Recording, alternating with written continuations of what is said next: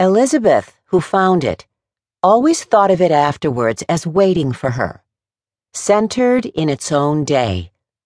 One of a special oyster chill, damp with port sounds and the decayed vegetable, salt port smell of an air limned with the fewest. Cleanly distractions to the eye. A sculptor's day, she said later to David. Later on, she came to be familiar with such days as indigenous to these old streets below bridges. In between days as to season and light, predictable on any sunless one that was neither icy nor burning.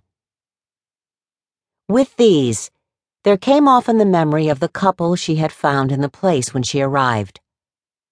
They clung to it like the small bootjack burr one pried from the cuff of an old hiking sock, discarding a past winter with it, only to find, further down, another of the same.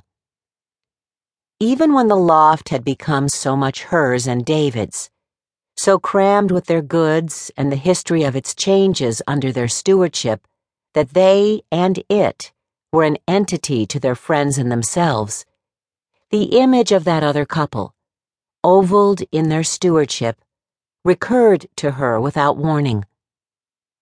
A superscripture that her brain had encircled for her with a sweep of the pencil, noting underneath, retain.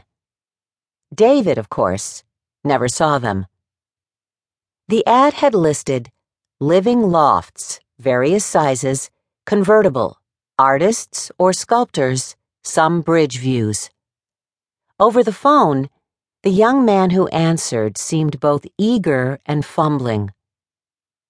Yes, we're the ad. We're the ad, yes. When he tried to explain what he called the setup, an amateur kindness broke through. This was no sharp owner or agent, yet he was partisan. Oh, it's going to be a wonderful setup, he said when he heard that she and David were artists. You'll see, you better come down. When he heard the part of town she was coming from, he gave her subway directions as if to a foreigner. Otherwise, he was scrappy and referential, as if to some private club whose nature on sight would be clear to her. She was to come up the stairs and yell for him. Maury, just yell Maury, or ring at Ivan's. Ivan's the one managing the place. He's the only one got a bell.